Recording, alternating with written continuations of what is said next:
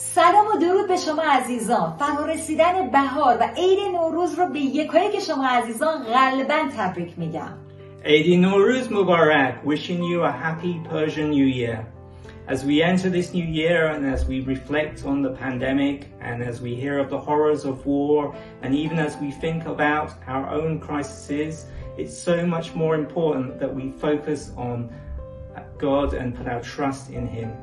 بله همینطور که می‌دونیم در سال گذشته با بحران کرونا مواجه بودیم.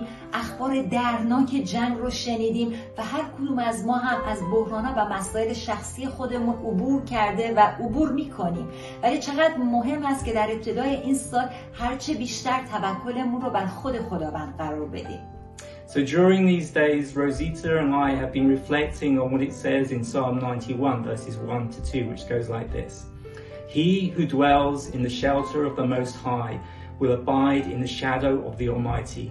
I will say to the Lord, my refuge and my fortress, my God in whom I trust.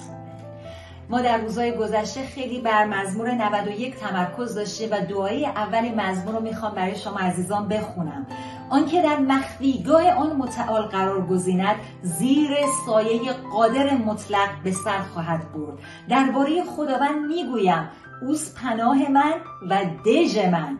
خدای من که بر او توکل دارم. آمین. باشه که در این سال جدید علیرغم عبور از پستی بلندی های مختلف زندگی هر روزه در مخفیگاه این قادر متعال قرار بگیریم و از اون فیض و قوت لازم رو در مواجهه با شرایط مختلف زندگی دریافت بکنیم. So wishing you a blessed new year. بله برای تک تک شما عزیزان سال مبارکی رو آرزو می‌کنیم Amen.